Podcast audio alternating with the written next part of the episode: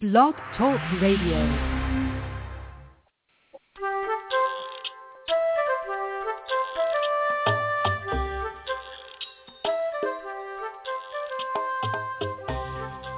Hi there, I'm Laura Mize, pediatric speech language pathologist, and welcome to Teach Me to Talk, the podcast.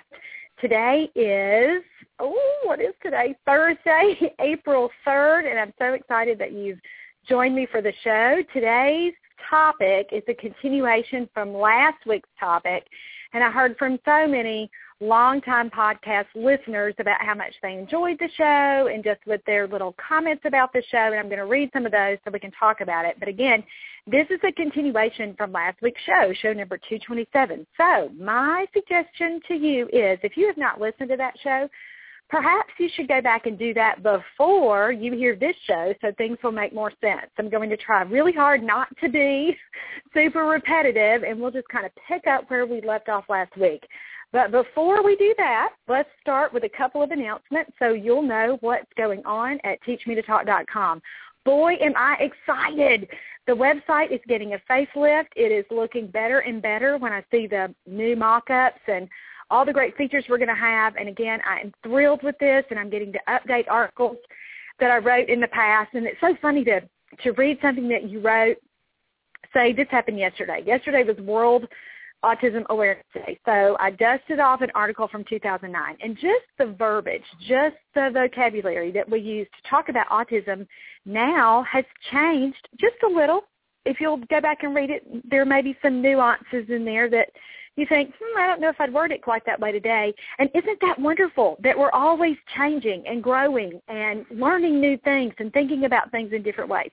But I dusted that article off from off from 2009, so five years later, if that's correct math. You know, we speech therapists can't do math, can we? but five years later, republished that yesterday with some slide updates. So if you've not looked at that article on autism, I encourage you to look at it. And again, it's really written as uh, from the perspective with a parent being worried. Is this describing my child? Is this something I should be worried about? oh my goodness, that feeling in the pit of my stomach, what am I going to do? So it's really just a pretty long descriptive article. I don't know that this is one that I would recommend that therapists copy and give to parents because that might be a little too in your face and confrontational and not pleasant. But it certainly, again, is an article that I've, we've gotten over a million hits on that. Can you believe that on on my little website here? So a great, great um, article just for information and a way for you to kind of frame how you think about autism and how you talk about autism and how we present that information to families. So I wanted to direct your attention to that. Secondly, oh my goodness, the Easter Therapy Guide. I don't know if I talked about it on last week's show, but it is available for purchase and it is precious.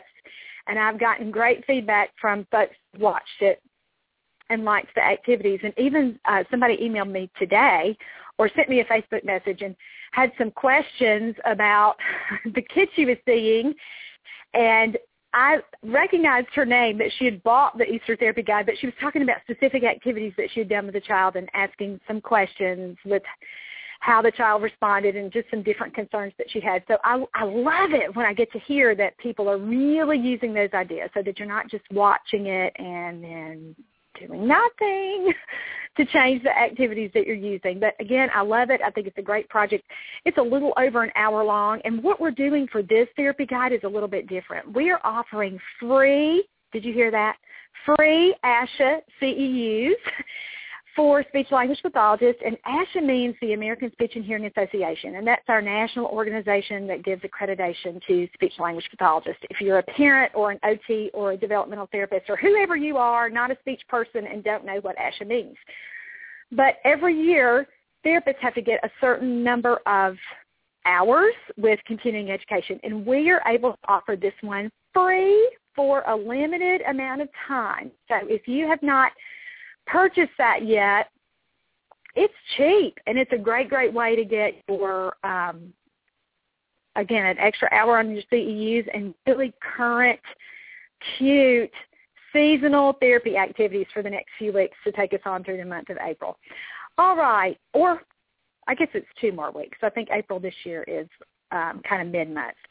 Second announcement, let me go ahead and continue with that CEU theme. All of TeachMeToTalk.com's DVDs are now approved for ASHA CEU, so if you have those that you watched in the past, um, click on teachmetotalk.com, find the link that will tell you how to get the CEUs. Uh, again, these are really cheap CEUs for what you've already done and give yourself credit for a course that you've already watched.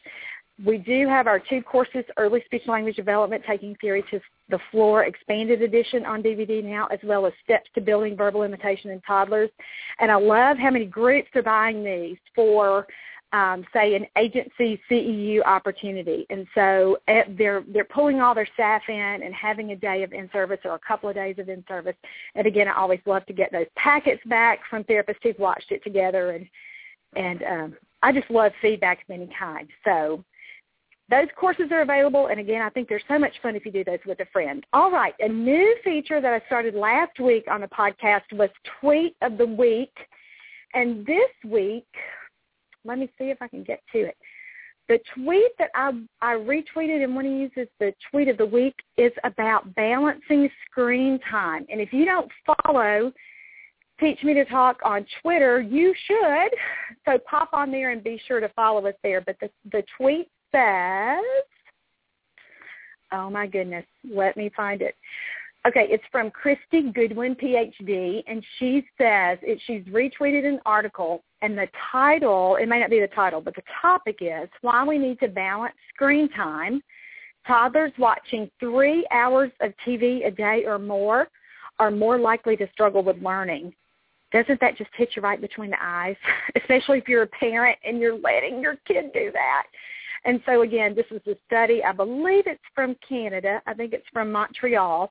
But the link is there, and if you're a therapist and are a research junkie and want to take a look at that, I think it's good information to share with parents. One reason, you know, the American Academy of Pediatrics recommends no screen time, but that's not always realistic, is it? So sometimes the parent will say, well, you know, okay, I can't do cold turkey, or we can't just completely eliminate it what can we do? What do you know? Well, now we have a study to say, well, it shouldn't be more than a couple of hours a day. And we can say toddlers who, who have watched more TV than that, according to the research, have more difficulty with academics later on.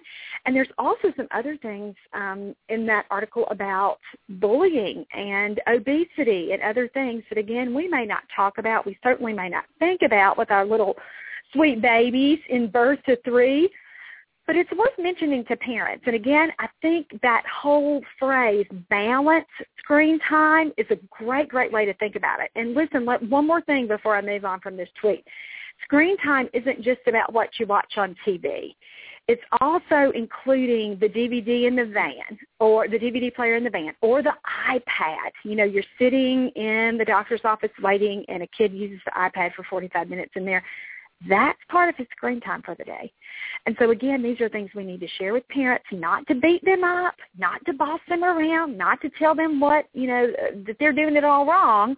We just need to let them know what evidence-based practice recommendations are and again present the information so they can make an informed decision about their child. You know, pediatricians should be sharing this information, but they don't always tell them what we know about early development, do they? So be sure that you're on the front lines of that. And again, follow teachmetotalk.com on Twitter so that you can take a look at that article. And I would love for you to retweet it too. We've got to get this information out there. So there you go. All right. Let's um, also, let me mention one little thing about Facebook real quick too. And oh, we're on Instagram now. So if you're on Instagram, teachmetotalk.com now has an account on there. So I'm excited about that, and I can't wait to start uh, posting more pictures and sharing information that way. Let me talk to you, though, about Facebook. Facebook is really, really, really changing how they notify you or how they, they show up posts of pages that you've liked in your feed. So unless you have gone on Facebook and under the liked little check mark at the top. You first got to like the page, but then you can click get notifications. And that way, anytime TeachMeToTalk.com posts, that's going to show up in your timeline. You'll also get a little notification about it, just like if another friend tagged you or sent you a message or all the other reasons we get notifications on there. But that's the very best way to make sure that information still keeps showing up in your um, newsfeed if you're still um, on Facebook a lot. So there you go. All right, moving right along. Let's pick up with where we left off last week with Be the Toy, part two of this show. And remember, this all started because I got an email from a very honest speech language pathologist who said, I need help with this kid and she described him. And again, if you've not listened to that show, you can read a little bit about it. Or actually, I think I, I posted her whole email um, to me on teachmetotalk.com under Be the Toy, and the date for that was last week's show date. It was March 25th. And she had a question because she said she has this little guy in therapy and she brings her toys, but he gets so obsessed with the toy bag she can't get anything done. And then when she doesn't use the toys, um, he is craving physical contact with her. And so last week we really talked about all the reasons why that can happen. It can be overstimulation, like with too much TV, like we talked about last week. It can be that he's a sensory seeker. And so we, again, we talked about those reasons why, and I started talking about what I would do for a kid like that and how I would work with a kid like that. And then that's what prompted emails that I received from I think today I'm just going to read a couple of those, but I got I heard from again several longtime listeners, and I love it when I when people have emailed me so much, and I may never have met them in person, but I feel like I know them and I recognize their name when those emails pop up. And so again, it was so good to hear from them. Uh, one of my um, the one that I want to share with you is from a speech pathologist named Jill, and she says that she's seen a little guy like this for about six months, and they have gone through phases where she brings the toy bag and then phases where she can't because he becomes obsessed with it and then he won't play with her or with mom.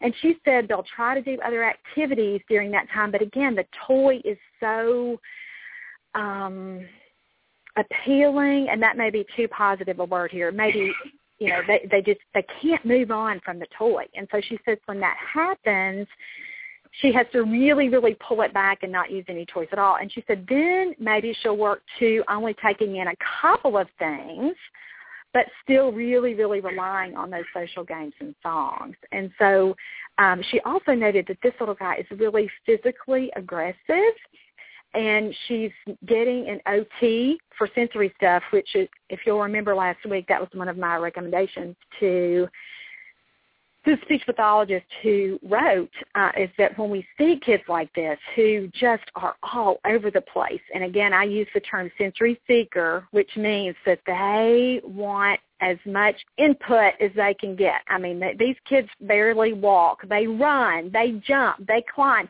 Again, how she described it last week is that little boy was all over her.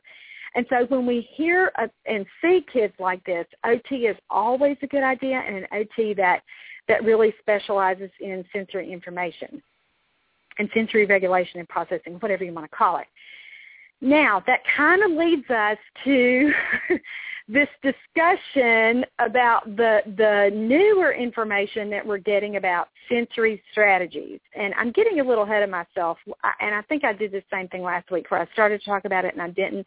Let me finish with the emails, and then we'll go back and kind of cover this because I want to be sure that as professionals you understand what's being written, what the research is, and that you know exactly what researchers studied and exactly what these headlines that you might be reading mean and what that means to us and how we should adapt and change and explain our everyday practices. But again, let me go back and finish these emails and I promise we're going to get to that today.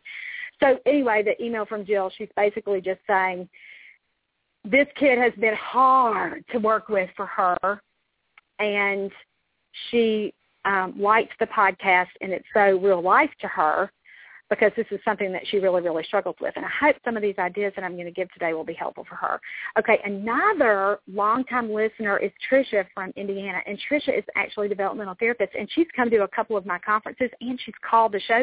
So, boy, I feel like she's my friend because I know her in real life. I know what her face looks like. And she sent an email, again, talking about how great the podcast was last week. And she said a lot of her coworkers, now Indiana has moved to system, so there are no independent therapists or people with just a sole practitioners in Indiana anymore. They all have to be affiliated with a practice. Now, there are pros and cons of that model, and we cannot argue with that.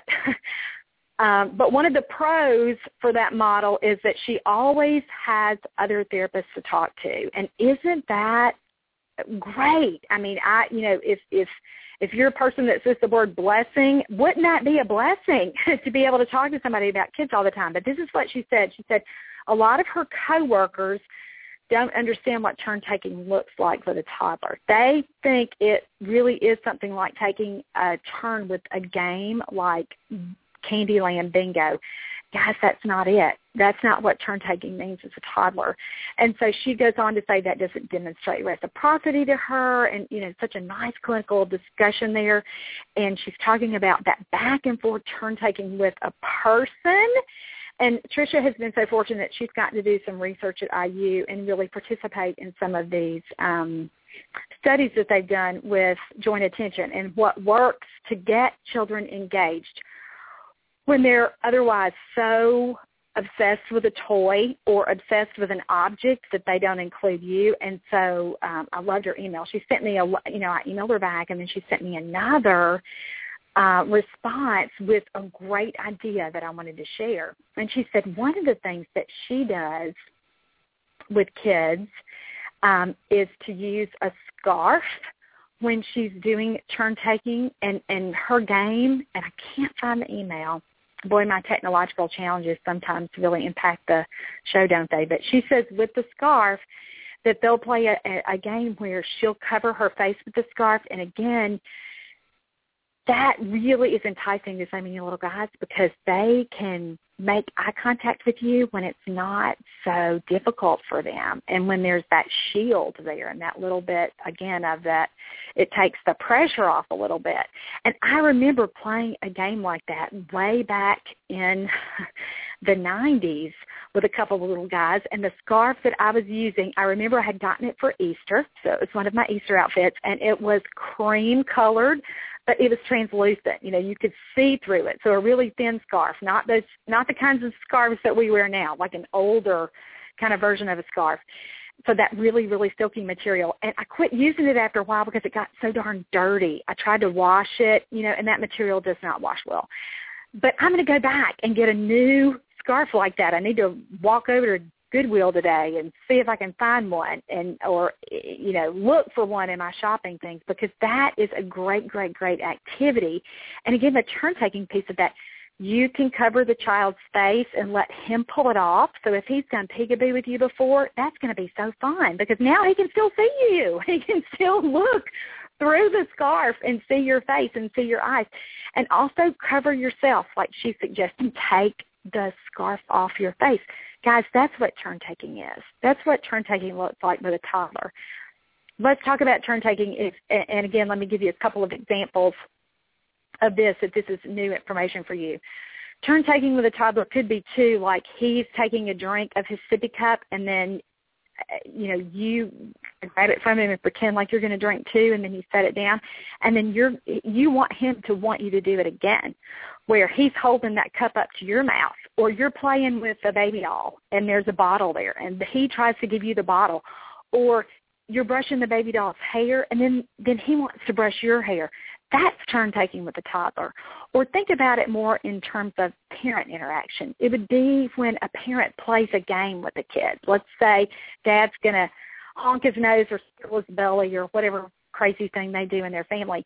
Then the kid tries to do it back to dad. That's turn taking. And that's what we need to see. And that's the enjoyment and the back and forth and the sharing experiences that we want to get going with kids. And guys, this is why social games and these little routines work because we take um, we take the object out of it. A lot of our little guys really cannot shift their attention from a toy, especially if it's really cool. And again, you know how much I love cool toys. If you have listened to this show at all or seen any of my DVDs or taken a course, I love toys. I love toys, but there are some children for whom toys aren't quite developmentally appropriate yet because if the toy is there, you disappear. Or again, they become so, you know, crazed with getting the toy and hoarding it and using it and leaving you out that there's no no communication going on. So you cannot let that happen. And when you have a have a kid like that, you really do have to take the toy out of it. And like we talked about last week on the show, be the toy. And so let me continue to give you some additional ideas for other things you could do. And again, thank you, Tricia, for sending me, um, reminding me about that scarf activity because it's a good one. It's an oldie but a goodie, and I've forgotten about it, and I want to, I'm going to be sure to get that out. And again, the reason that works is for eye contact too, is because you have that screen there, and that makes eye contact a little bit easier for those kinds of kids. All right. Music toys are another, if you're going to use objects, you're not just sticking with the social game piece music toys are another oldie but goodie kind of thing that you can bring out to um, entice a kid to pay attention to you. And this week I saw a really, really cute video. It's by a music therapist, and his website is therhythmtree.com. I don't follow his website though. I saw it reposted by practicalaac.org, and that's practical P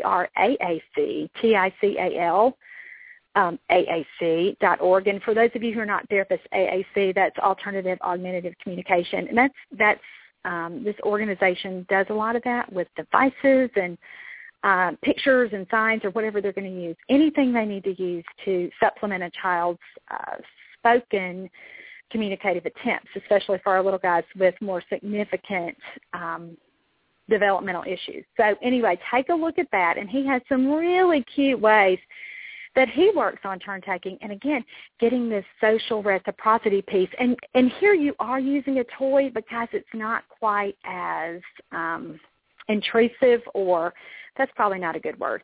It's not as limiting for you because the kid still is going to include you. And i love how he's right in the kid's face. And it's an older child that he's playing with but i wanted to direct that attention to your video and i or to that video. And i've had good luck with music toys with um kids for that reason because you can get them face to face. It's not so complicated that they're or or again so fancy or technologically driven that they're going to want to leave you out. They can still include you, and it, sometimes the simpler toys are going to be better for these kinds of kids when we kind of get to that toy phase. But before we get there, let's talk about that first kind of social game piece. And I've mentioned this a lot. And last week on the show, I said that every therapist that does early intervention that practices with this birth to three or with an early preschool population should have at least 10 social games that you know that you are ready to pull out and use at any given time that you don't have to think about that you just know that you're not sitting in a family's living room or in your office or in your classroom thinking what the heck am i going to do you have the games you know which ones you're going to do and so someone i can't remember who it was emailed me and said Laura, you said that on the podcast. Tell me, what are your 10 social games? I don't have that many. I only have a couple. And so my suggestion to her probably should have been, well, then you need to buy Teach Me to Play with You, which is my book that outlines those games. And I think I mentioned that on last week's show. But I want to go ahead and give my list of the 10 social games that I use. And again, this is what I would do at the beginning, like like last week's emailer said. She's got this little guy. She realizes she can't use toys. She's going to put them away, but she still needed some more ideas. This is what I would do. Uh, and I talked about it last week, why these things work. But this week I'm not going to repeat other than to give you my 10 go-to social games. So my first one is peekaboo. And when a kid kind of moves on beyond that, I change it, I bump it up a little bit and, and introduce a song and do the Where Oh Where song. Now, if you're a long-time listener of this podcast, you've heard me sing this before. but it's you know uh, from some show. I think it was a Disney show when my daughter, who's now turning 18, uh, used to watch Disney when she was little, and it's you know you sing the little song, you know, you know where oh where oh where is Jackson? Where oh where oh where is Jackson? Where oh where oh where is Jackson? Where can Jackson be? And again, it's a version of Peekaboo. You rip the blanket off child's head, or wait for him to do it, and everybody laughs and you have a good time and you repeat it. Don't forget to, like Trisha's suggestion, cover yourself up. And you are still singing the where, where, where part Use your big hand motions on the where, where, where, because long before a kid can say where, he should be trying to copy your body movements and copy that where, where, where motion. And again, you can kind of turn that into a sign or a gesture later when you're looking for things. So that's that's my I'm counting that as one social game because I always kind of start with peekaboo and then move it to where, where. My second one would be row, row your boat and that's where a kid sits on my legs and we I hold his hands and we rock back and forth and we I think last week I sang that on the show where your ending part of that is really fun. You have a scream. It's, you know, if you see an alligator, close your eyes and scream. Ah! Toddlers think that is hysterical. And a lot of times you'll get that early vocal attempt on that little uh, vocalization there, that little yelling is oftentimes the very first, um, again, sound that I hear purposely from a child when he's first starting to imitate me. So row, row your boat is another good one. And again, I like to play it for the kids on my lap and we're looking at each other. Sometimes you'll alter it to go fast or slow, depending on what the kid likes. If a kid needs more movement to stay with you on your lap, try ride a little horsey. And so again, same premise. He's sitting on your lap holding your hands, but you're you're kind of holding him down, but you're still bouncing your legs so that you're giving him that feedback. So that's my third one. My fourth one is Ring Around the Rosies, and I adore that game because you end up sitting on the floor. And so after you've played it four or five times, and if a kid is ready, you can transition to something else. You can move on to another social game where you're sitting on the floor, maybe row row your boat or ride a little horsey. And I like to use um, Ring Around the Rosies when a kid has been up and running and moving, but I'm thinking I've got to get a better way to transition him to sitting rather than saying sit down or come on here, we're going to do this.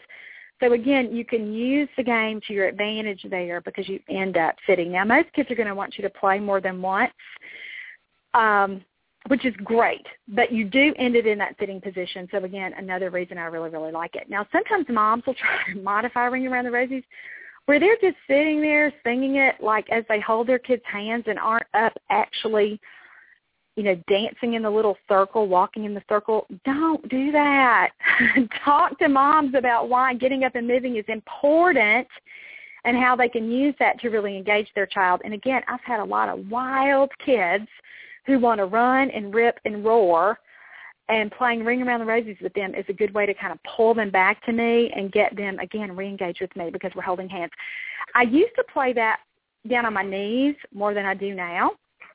Uh, but if your knees can take it, I like playing when you're on your knees and you're still holding their hands and you're still, you know, you're knee walking there.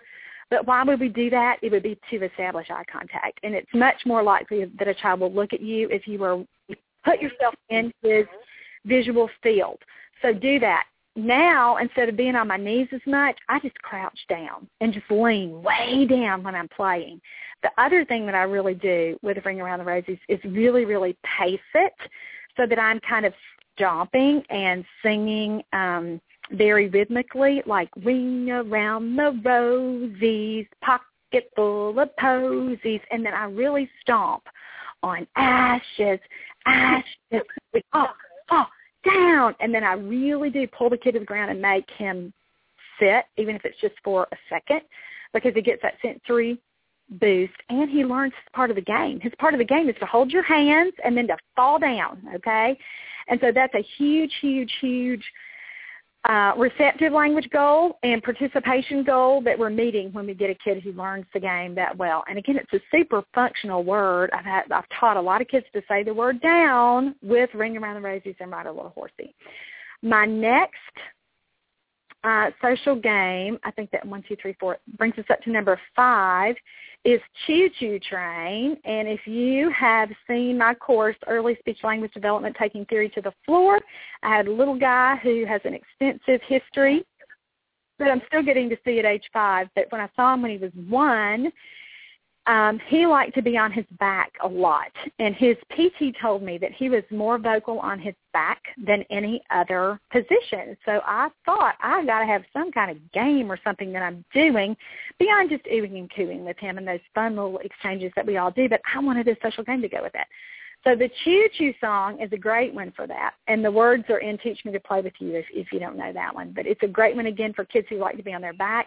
After a kid has thrown a holy and is on their back, that's often a, a, something that uh, a way that I kind of bring them back to me. If a kid kind of has thrown himself down and has maybe had it a little bit, I'll grab his little legs, pull him closer, and sing that little song and do that little routine. So that's one.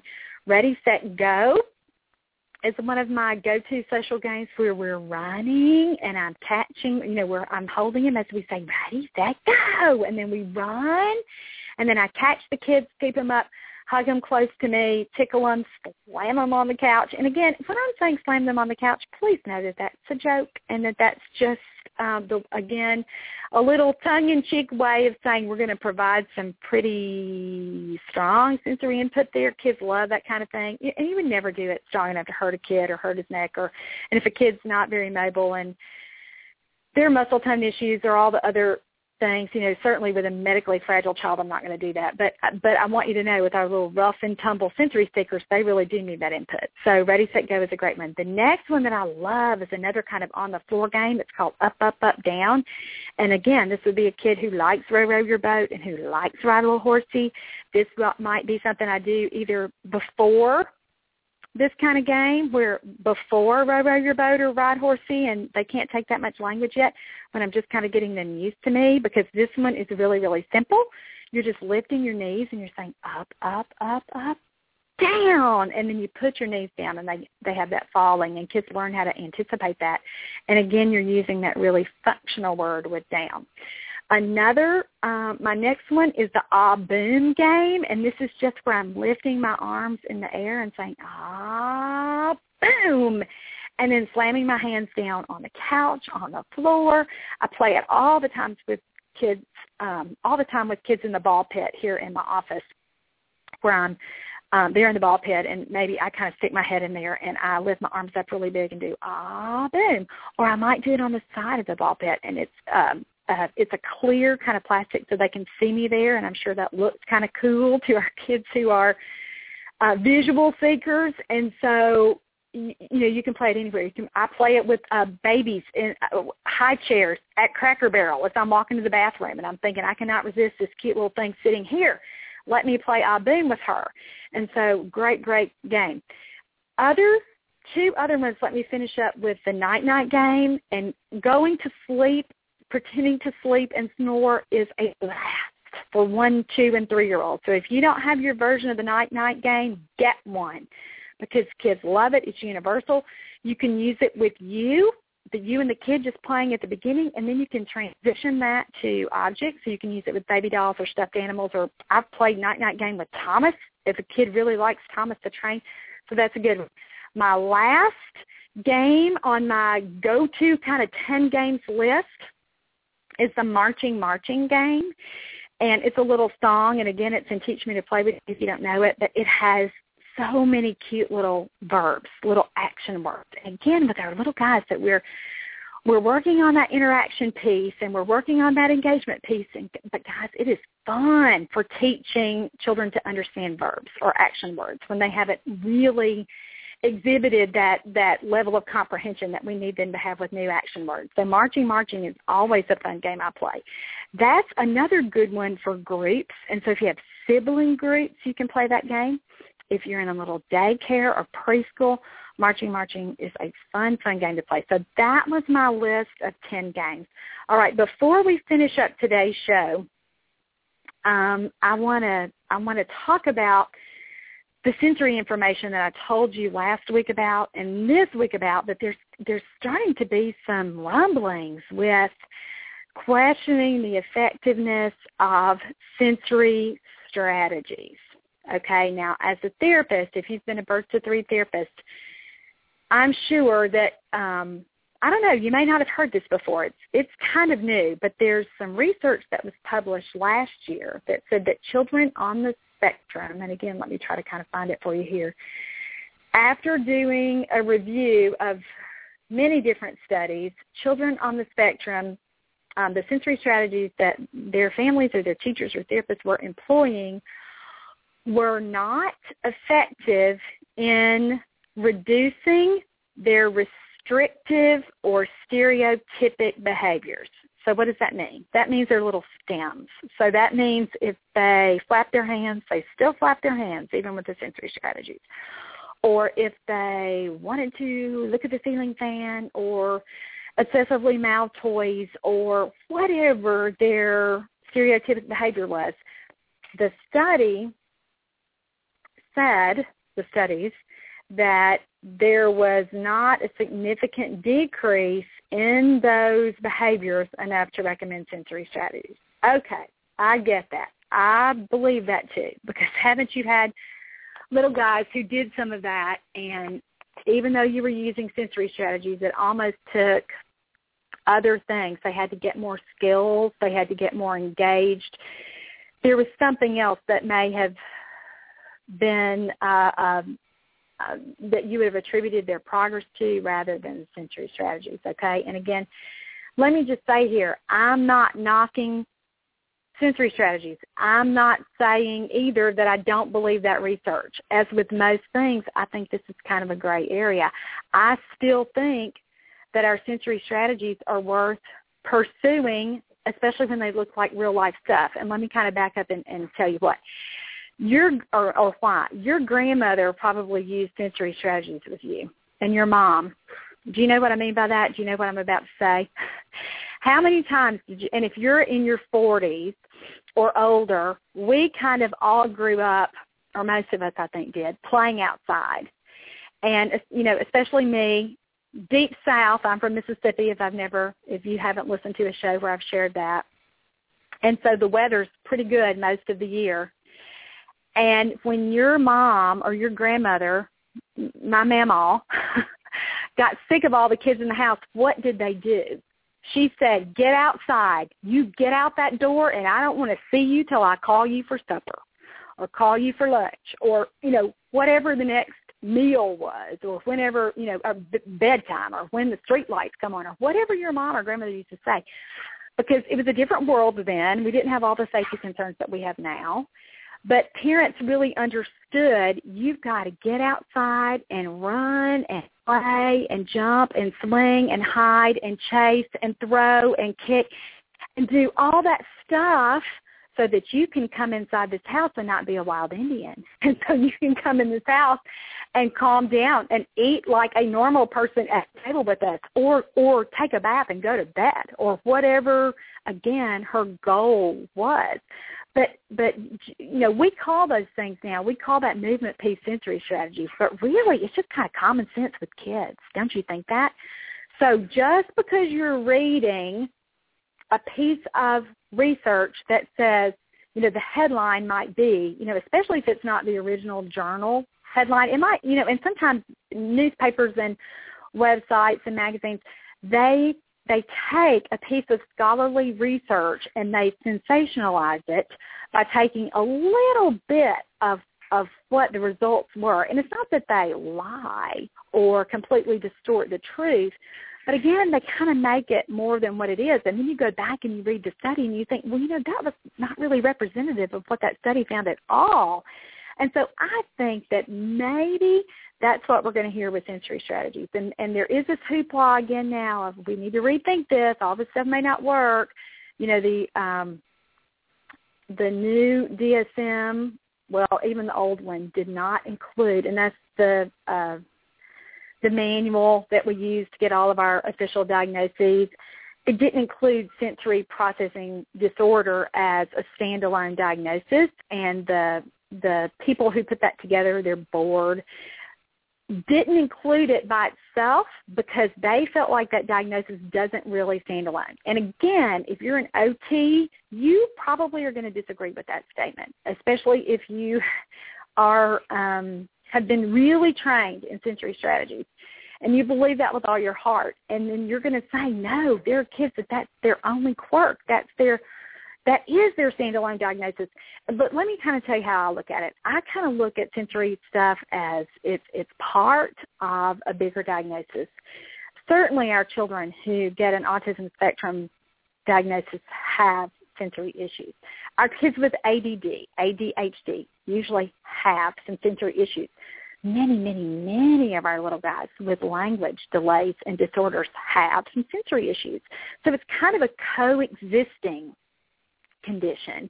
And that's what other things, again, if you've not read any of this, if this is the first time that you're hearing that there may be some controversy with sensory strategies, Google it or Bing it or whatever your search engine is so that you can read some of that research for yourself. Um, I'm not going to put a list of that on the site because I want you to do your own work with that. And again, I don't want anybody misinterpreting that I don't believe that sensory strategies are successful because I think particularly in the area of regulation, helping a child learn to sit and participate and be with you, that those strategies are extremely helpful. And again, I'm talking about just common sense things like running and um, jumping and, and swinging. Those again, those things that our moms and grandmothers wanted us to do years and years ago, even to help us um, have fun, and then more importantly, be able to do that next little thing on on the list. You know, that's why recess started at school, is so that kids could get their wiggles out and really get in, you know, run out all that excess energy and then come back inside and sit down and do their academics. So don't let reading some of that negate what you know works. And and that's all I'm going to say about it. And again, I'm not going to put those links on the website because I don't want anybody to get the wrong idea about that. But do your own homework. You could Google something like "Does sensory therapy work?" Uh, debate over sensory processing you know, the benefits of sensory strategies with autism, you could do any of that so that you could read some of that information for yourself and kind of form your own opinion about that. All right, let's see how we're looking on time. Um, let's go ahead and end today's show. I think we're close to about 45 minutes.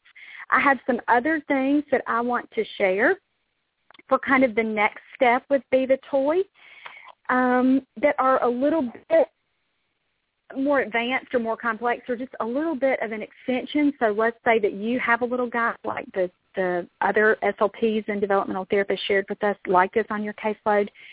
And you're thinking, okay, I've got these social games going. And, you know, we mentioned the scarf toy and the music toys, you know, and you're thinking, okay, I've done this for a few weeks. He's better. He's more engaged with me. He's playing with me better he's playing with mom better. Mom's reporting some really nice things that are happening, and you're thinking, okay, he's got a, his little repertoire of about ten games, and we play these great now. And again, he stays with me. He stays with mom. Mom, mom's getting the same results. What do I do after that? So that's what next week's show is going to be about. It's going to be how to take those kids who, again, done the hard work. You, it might take you eight weeks or twelve weeks or you know perhaps longer than that to get a kid in the routine of really including you and engaging with you and and have enough repetition so that cognitively he's learned these games. He remembers them. Perhaps a kid may even be initiating some of these games with you. And you're thinking okay that's great laura but what do i do from here? That's what next week's show is going to be about. It's going to be transitioning into really simple kinds of playthings where we use an object either again to meet some sensory needs as kind of a, that next little bump, that next little thing, and we want to make sure with these or a really familiar toy, and our purpose here is to make sure that the kid still includes us in play. Step above what we've talked about today. So that's what we're going to do next week. Now, again, if you have not listened to show 227, go back and do that before next week. That could be your homework. so that you've listened to that beginning part, you've listened to today's part, and then I hope that you'll join me next week for um, part three with this series two. Okay, I'm trying to play my music and it's not playing. There it comes. All right. Thanks so much for joining me on this week's show. I love hearing feedback from you. So if you have any ideas that you think would be helpful to other listeners, email them to me, Laura at teachmetotalk.com or uh, get me on Twitter, teachmetotalk.com or on Facebook or Instagram. Thanks so much. Have a great week. Bye-bye.